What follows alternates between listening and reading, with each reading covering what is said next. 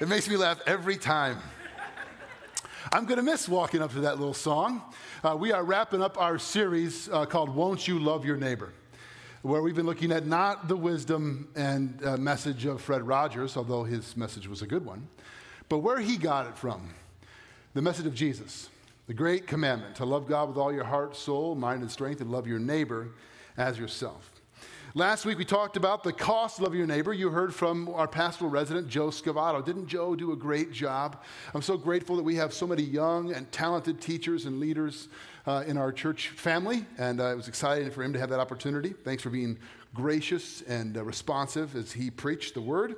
And two weeks ago, the command to love your neighbor, the great commandment, not the great suggestion or the great advice, but the great commandment to love God and to love your neighbor. And then we started back several weeks ago with the call in Luke chapter 5. Do you remember this story? Luke calling, Jesus calling the first disciples in Luke 5 to follow him. And we saw that the call to follow Jesus is the call to love your neighbor. They're not separate things because right after Jesus calls them, remember the miraculous catch? Where do they go? They go out into the streets and love people healing of a leper, healing of a paralytic, and so on. The call to love your neighbor. One of my favorite things about this series has been the stories I've been hearing from some, many of you. They trickle their way in through uh, some of our uh, department leaders and other people in our staff. And I hear stories about moms organizing prayer events for their schools as they're starting for their teachers. I hear stories about single moms coming here and feeling welcomed for the first time and not ashamed and not alone. I hear stories about uh, rooted groups that are, we launched a few weeks ago where people are, for the first time, feeling safe to tell their story, even stories of brokenness, and being loved as neighbors and welcomed as friends. I love hearing those stories because it tells me that this is not just theory, stuff that I say. I mean, I love to preach the Word of God. I love to study and think about how God might uh, use His Word to impact our lives, but that's the whole point not information, but transformation. Changed lives that we would live differently because of His Word. This week we're looking at the celebration of loving your neighbor, the party. Remember back to week one, we looked at Jesus calling his first disciples. I mentioned that a minute ago in Luke 5. You have your Bible, turn to Luke 5. We're going to examine, there were the stories. So the first you have the story of the miraculous catch, then the call to follow Jesus. Then you have two encounters the healing of the paralytic, followed by, or the leper, followed by the healing of the paralytic. We looked at those in detail. And right, there's a, there's a scene or an encounter we didn't cover. And that's what I'll look at briefly here this morning. Luke 5, verse 27. This is the, the last little scene, encounter here. It's a second calling of another disciple named Levi, who gets his name changed to Matthew. Verse 27 After this, he went out and saw a tax collector named Levi sitting at the tax booth, and he said to him, Follow me. And leaving everything, he rose and followed him. And Levi made him a great feast in his house and there was a large company of tax collectors and others reclining at table with him. And the Pharisees and the scribes grumbled at his disciples, saying, Why do you eat and drink with tax collectors and sinners? And Jesus answered them, Those who are well have no need of a physician, but those who are sick. I have not come to call the righteous, but sinners to repentance. A couple of things about this little encounter here. Notice Jesus calls him while he's still sitting in his tax booth. Did you catch that? You, if you know the history here, tax collectors were not, they were traitors, they were sellouts to their own people, the faithful Jews, uh, Israelites, God's people. They were in league with the Romans, the oppressors. They extorted money from their own people. And he's sitting there doing the very thing that he shouldn't be doing, and that's when Jesus calls him. In other words, he doesn't have to clean up his act or get himself together before Jesus calls him. Jesus calls him out of the thing, that, out of his own sin. And what's his first response? He follows him he leaves his tax booth. He leaves that which was his old life. He leaves it behind. We looked at that before. Follows Jesus. And his immediate response is what? What does he do? Throws a party. Did you catch this? Like the first thing he does, Jesus called me. Me. Nobody likes me. Everybody hates me. I'm an outcast. I mean, I'm rich, but nobody likes me. But he called me. I know. Let's have a party. And who does he invite? Not the respectable people. He doesn't have any of those friends tax collectors, sinners, and it says, and others. It's like all the people that you don't want to hang out with, he invites to his house, and Jesus goes. Because Jesus likes to party. I don't know if you knew that or not. It's in the Bible. Jesus likes to party. He goes. And, and then the Pharisees look at this and they go, What are you doing? Why are you hanging out with them? No self respecting rabbi or man of God would be caught dead with those people.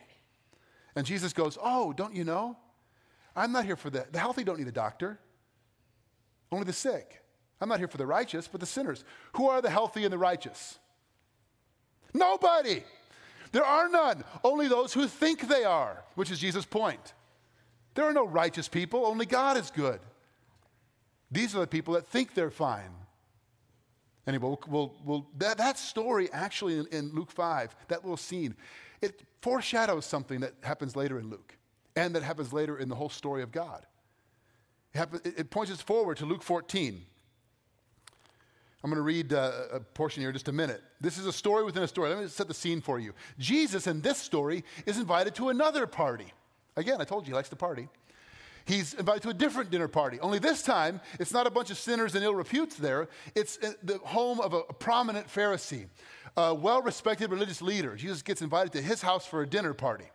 It's, you know, all the, all the finery, all the niceties, all the, all the, it's, it's all the finest people are there. And Jesus is at this dinner party. And in the course of this dinner party, he tells a couple stories about other dinner parties. It's really like a, it's like a little wormhole, right? It's a story within a story within a story of dinner parties where he's actually at a dinner party. Let's read verses 7 through 11 of Luke 14. Now, he told a parable to those who were invited. When he noticed how they chose the places of honor, saying to them, When you're invited by someone to a wedding feast, do not sit down in a place of honor lest someone more distinguished than you be invited by him. And he who invited you will both come to you, come to you and say, Give your place to this person. Then you'll begin with shame to take the lowest place.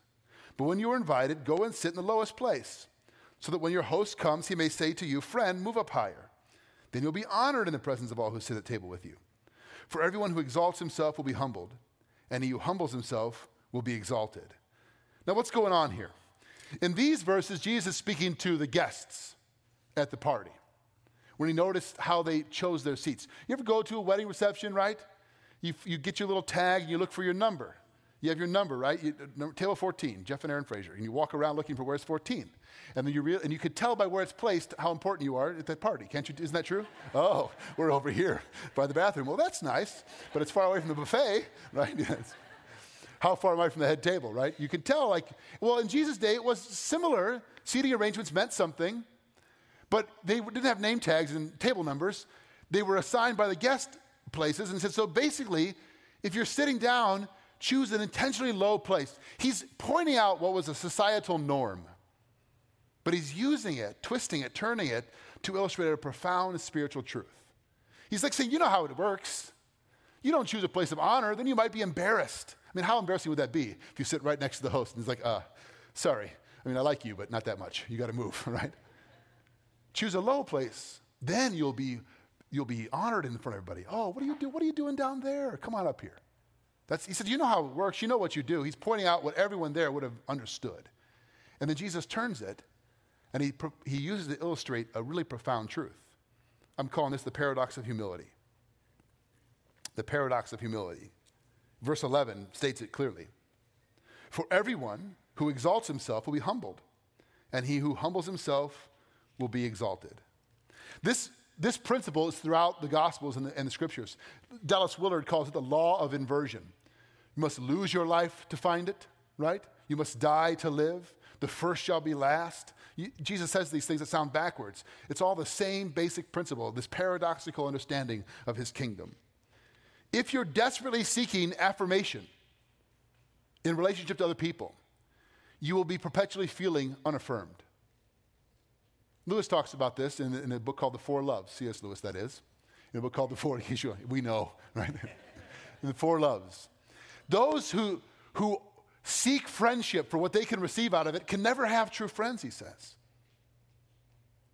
For friendship is about something else the shared love, the shared experience. If you're trying to extract from human relationships your own self affirmation, you'll never get it. It'll never happen. Lewis writes until you overcome the fear of being an outsider, you will always be an outsider. Well, how does that happen? So, if you seek relationships not for your own affirmation, but for what you might do for others, how you might bless them, you find yourself affirmed in the process. This is the paradoxical principle of humility. It works entirely countercultural in our day, doesn't it?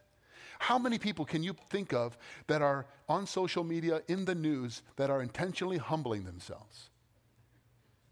I've been working on it. I have a very short list. It is uh, zero, right? How many can you think of that are exalting themselves, building their brand, building their platform, trying to get followers, trying to make a name for themselves? Which is not in and of itself always bad. But we live in a culture where it's the opposite of the paradox of humility, isn't it?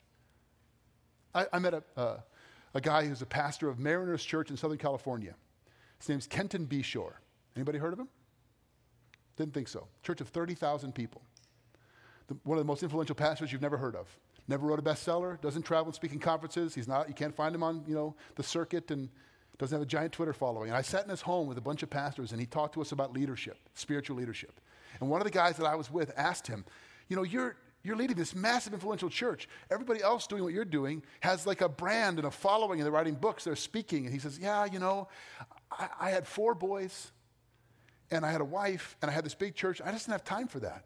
I decided that this is my place. This is my community. This is where God's called me. And everyone in his world would say, use that influence to build something for yourself. And he says, no, I, you know, I, and he's now retired and handed it off to somebody and nobody knows or cares. And I think that's beautiful, actually. Because God's the hero of the story, not me, not him. We've got heroes around here like that. I think of two men in our own church. A guy named Eric Harris, who attends South Street campus, who was our director of operation and chief financial officer for many years. Took an early retirement from the banking industry to come and work for the church. He worked for free for a, a year. Don't tell him I told you that. This is being recorded. Sorry, Eric, right?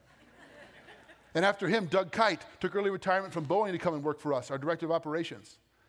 Both those guys, our society says, You've worked hard, you've been successful in business. What do you do? You know, South Beach, I don't know, Myrtle Beach, some, something with a beach in it, right? Go golfing, retire, enjoy, be comfortable. They came and worked harder than ever before for the church. Why? For the glory of God, to bless us. And they have blessed us.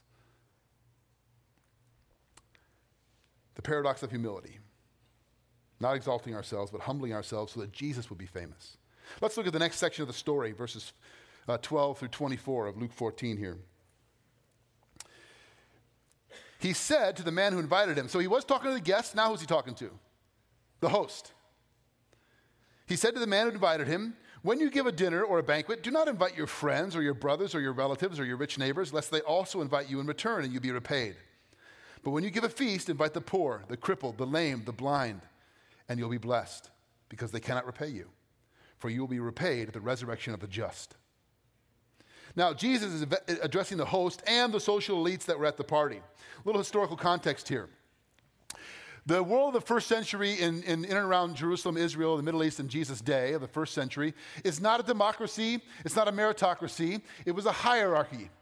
And so everything depended on who you know, what your social class was, your status, and who you knew in the next class up. So if you wanted something, if you wanted to move up in life, you need to know people that were a class above you. And the way this worked was largely through hospitality. Getting yourself invited to their home or inviting them to your home, and if they came, they would reciprocate. It was culturally expected. And that's how you would get in good with the, with the in people. We do similar things today, but their whole social structure was based on this. Jesus points this out. Now, when he says, do not invite your friends or your, or your family, it's not a command. Like, can you imagine if that was like a law? When you become a Christian, you have to call your family. You can never come over again. We can't have dinner anymore. Right? It's not what he's saying, right? Later in verse 26 of chapter 14, he'll say, Anyone who does not hate mother or father, sister, brother. Does he mean hate? No, he doesn't mean hate. He means if your allegiance, if your love for God should make all other loves look like hate by comparison. He's not saying you hate them. He's not saying you can't have your friends and family over for dinner. He's saying when you're my disciple, when you choose to follow me, you operate by a different principle, the paradoxical law of humility, and you don't invite people over for what you can get from them, but what you can give them. And therefore, it doesn't matter to you if they help you in your social status, if they help your career, if they're good for your image. In fact, you invite people intentionally over who can do none of that because you want to bless them, because that's how you've been blessed by your Father in heaven. This is the power of invitation. Not the power to improve your life or social network, it's a different kind of power. The power of invitation. You ever been invited somewhere and you were surprised you got invited? Well, they invited me? I got an invitation one time and it wasn't actually for me. I thought it was. It was for my daughter. We thought, we thought the family, oh, they invited us? Oh, actually, no, no, no. No, Dad, you can't come. Jesus is saying that his followers practice a different kind of hospitality. What an author named Rosaria Butterfield, she wrote The Gospel Comes with a House Key, a great little book. She wrote, and she calls it gospel hospitality. So, what is this? Intentionally inviting people into our lives who cannot pay us back and who we are not trying to get something from. Using our homes, our lives, and our resources to bless others, not using them to bless us. You know the Greek word for hospitality? Hospitality sounds so weak in English, doesn't it? Like, what do you think of when you hear the word hospitality? Martha Stewart, right? Or home, like home, like channels with. Eh, there, there are two kinds of people in, in the world: those who have house envy and those who lie about it. Right? Everybody has house envy. How many of you haven't seen somebody else's home, either on Instagram or Facebook or somewhere, and you, or the shows that are forever, like House Hunters, and you think, oh, oh I can't even fix my bathroom. I'll never have a house like that, right? We, we are redoing one of our bathrooms. We have the same, my wife wanted to save the pink tile that's been in there for 35 years. We've been in there 20. It was in there when the house was built, you know, and she wanted to save those tiles like a, a memory of what used to be. I'm like, why would you save those things? He's saying here, uh, the Greek word for hospitality is very important. It doesn't mean like, you know, entertaining. In fact, the word is, it, it's, it's philoxenia. Philo meaning brotherly love, and xenia meaning the stranger. You've probably heard of the word xenophobia thrown around these days. It's the opposite. It means love for the stranger. That's what the Greek word for hospitality means love for the stranger. Who are the strangers? People different from you. Christ is in, calling us to love those different from us, to welcome them into our homes. Again, Rosaria Butterfield says, welcoming strangers as friends so that God make, might make some of them family. I love that phrase. Hospitality is welcoming strangers in as friends so that God might turn some of them into family members in the family of God. Isn't that beautiful? That's what we're called to do. This is as much an attitude as it is an action. Because, I, you know, generally speaking, I think people are they're loved into belief in Jesus rather than argued or preached into it. Do you think that's true? I mean, I'm a preacher. I think preaching matters. You know, I hope you still come, right? But generally speaking, people are loved and invited into belief in Jesus, not argued or preached into it. So, inviting people to church, posting scripture on your Facebook page, sending people sermons and books, that's all good. But it pales in comparison to inviting them into your life, into your home, into who you are, getting to know them.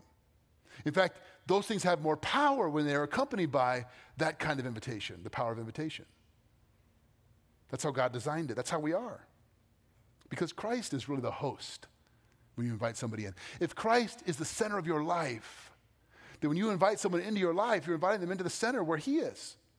He's the host. Three specific categories of people to invite, welcome, and love. First, other Christians. You might think, well, wait a second, that doesn't make sense. They're not strangers. Yes, there are lots of strange Christians. Did you know that?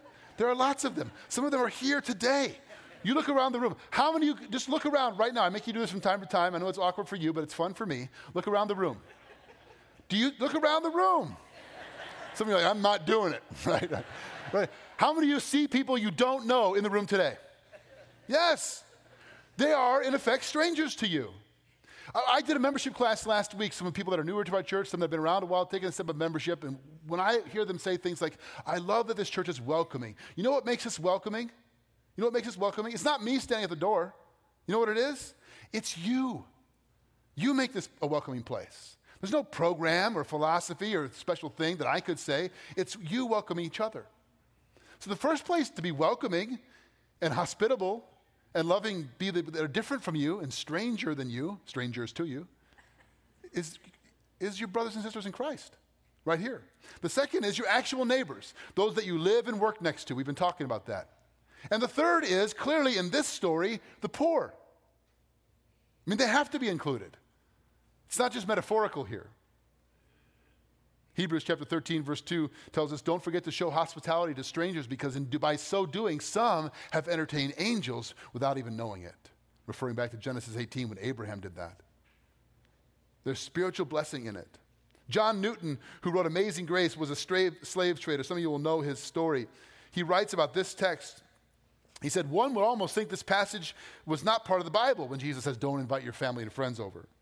I don't think it's unlawful to entertain friends or relatives. But if these words do not teach us that in some respects our duty is to give preference to the poor, I am at a loss to understand them at all. So, your fellow Christians who are strangers to you, welcome them in to your life. Those you work and live near, welcome them into your life. And the poor, welcome them into your life. Now, some of you are feeling like this giant burden. Like, I don't have room for all these people. Doesn't mean all of them this afternoon.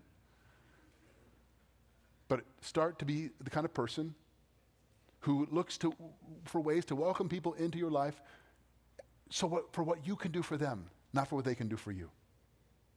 Expect and get nothing in return. The next story Jesus tells in this exchange during dinner is in response to a statement made by one of the honored uh, guests. Verse 15.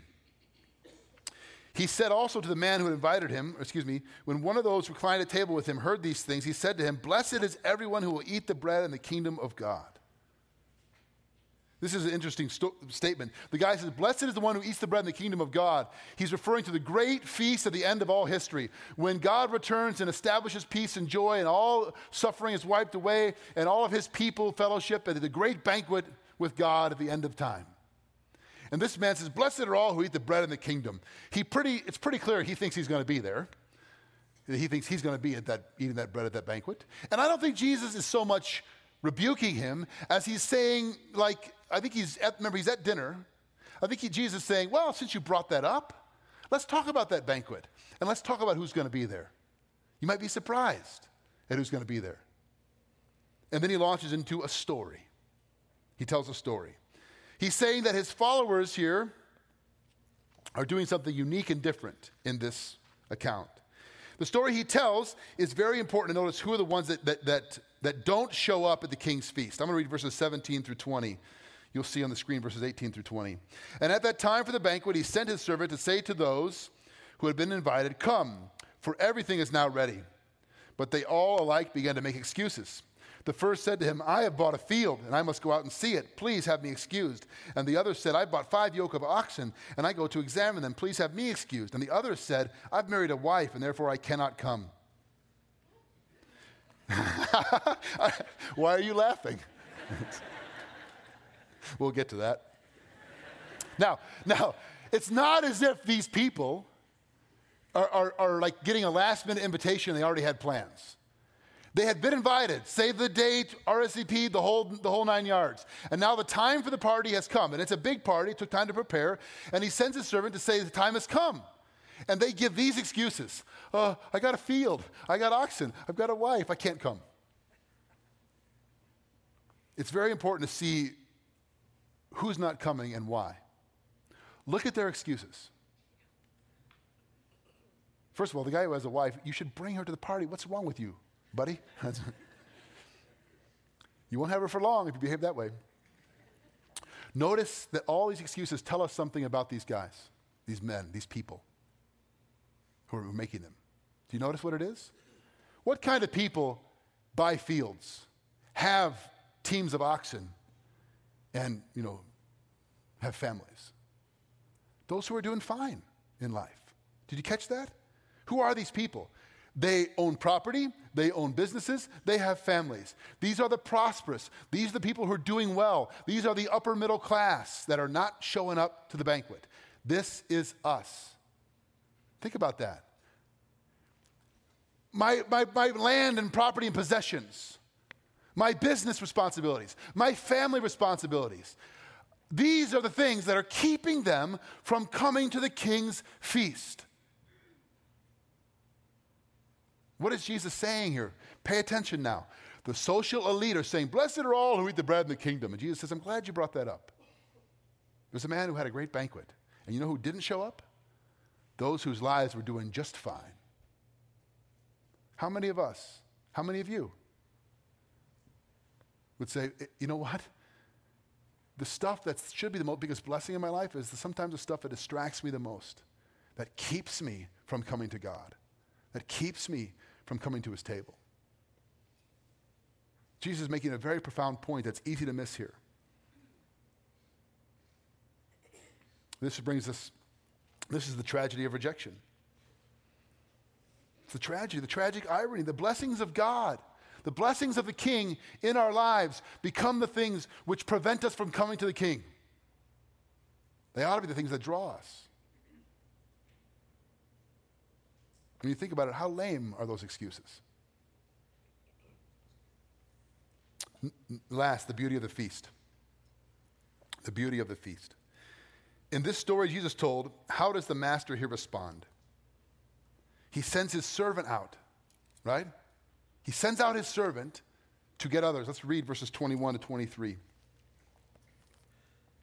So the servant came and reported these things to his master. The master of the house became angry and said to his servant, Go out to the streets and the lanes of the city and bring in the poor, the crippled, blind, and lame. And the servant said, Sir, what you've commanded has been done. There's still room. And the master said to the servant, Go out to the highways and hedges and compel people to come in, that my house may be filled. Notice the master does not say, Go invite them. This is important. It's easy for us to miss in our culture. Because they would never have said yes to such an invitation. Why? Because in that culture, they could never have reciprocated. And it was required. If you get invited to a great party, you have to do the same thing in return. They could not. Why? Where does the master say to find these people? in the streets, in the lanes, in the alleys, in the hedges, right? These are not people who have fields, who have oxen, who have families. These are people who don't have homes. Go find the people nobody else is inviting. And don't invite them, bring them. Like, not capture them against their will, right? But compel them to come in. Just bring them. Come with me. Where are we going? I'll tell you later. You're going to love it. Come to the table. Come to the party. Come meet the king who loves you. He wants you there. But I, but I can't give anything back. That doesn't matter. He wants nothing from you other than you at your presence. But I could never possibly repay it. That's kind of the point of the gospel, is you can't repay it. And he gives it to you anyway. Only come. Only come. Who doesn't come? Those who are seeking joy and fulfillment and life and pleasure in their stuff, in their business, in their family. Who shows up? Those who don't have those things to seek it in. This is what Jesus means in Matthew 5 when he says, Blessed are the poor in spirit, for theirs is the kingdom of heaven. Meaning, the poor in spirit are the only ones who get it. You can be rich in material and still be poor in spirit, but it's less common these days. If you seek fulfillment and joy in business, in possession, in family, in significance, you'll never find it. And you'll miss out on where it actually is at the king's table. This is what this great image of the banquet is really all about here. It's what it's really telling us. It's the invitation that says you're in. It's the table that says, I want to fill you with joy. It's the home that tells you you belong. Do you have little memories or things that remind you of home? Do you have, I don't mean your home that you live in now, but I mean, are there certain times and memories you go back to, you go, that's home to me? My wife has a couple of those. For me, one of mine is when I was, my, my, my kids also have this. We used to have these, we called them Fraser Family Fall Fest. Nice alliteration, huh? At my parents' house in McHenry County. Mom would make chili. We'd have a fire out in the side of their yard and the back and the, kind of near the woods there. The kids would run around with marshmallows and sticks and poke each other. You know, it's good stuff, right? We'd sit around, in our folding chairs and just be together. I know you can idealize these things in your minds, but to me, that's like a longing for something. That's home to me. Do you have those? Do you have those memories that, like, that's home to me? Or even if you don't have those and you ache for one, we all have a longing for home, for place, for acceptance, for joy, for I fit here, I belong here, I'm in here. This is what the table of the king actually means. This is what the banquet is really about what it's all about. Lewis writes in an essay called The Weight of Glory In speaking of this desire for our own far off country, for our true home, we find ourselves in it even now. I'm trying to rip open the inconsolable secret in every one of you. The secret which pierces with such sweetness.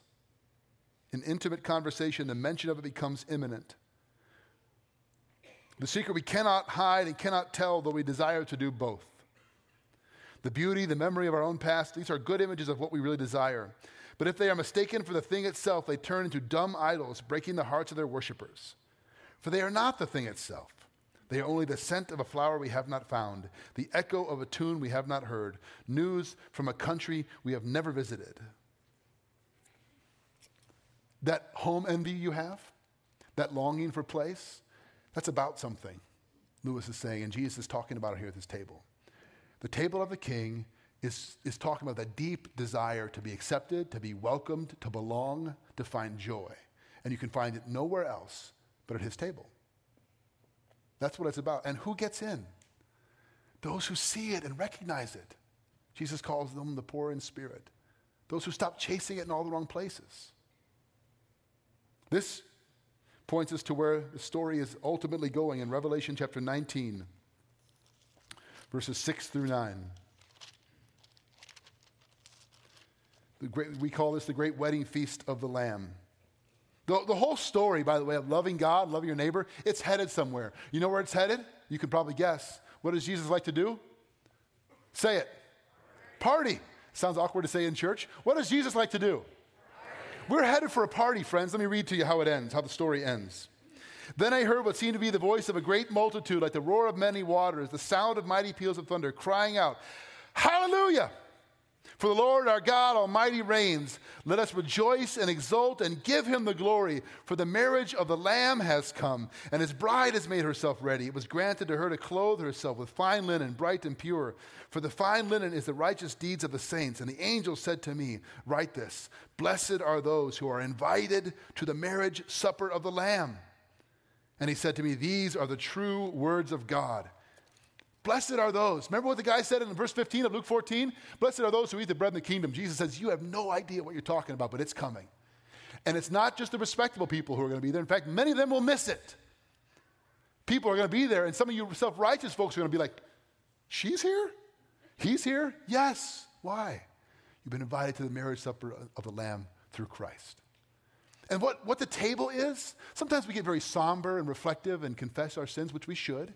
But this should also be a celebration. We're going to end this morning with communion, the table of the king. We are quite literally rehearsing together what's coming the party, the great party with friends and neighbors and strangers who God has made family members. I'm going to pray, and then we're going to pass the elements. You'll get two cups stacked together. Hold them in your hands. Those simple little plastic cups are symbols of the party that is to come. Once we've all been served, I'll come back up and I'll lead us through the celebration of God's love for us together. Let's bow. God, you are a God of joy and celebration and beauty. And we all have a longing deep inside for belonging, for acceptance, to know that we fit, that we're, that we're home. Forgive us for trying to find that in our career, even in our family. Remind us as we prepare to come to your table, there is only one place in all the universe where that longing can be truly fulfilled. And it's in you, Jesus. It's in a relationship with you, our King, seated at your table, having you smile at us and say, Welcome home. Speak to us now as we prepare our hearts to come to your table. We pray in your name. Amen.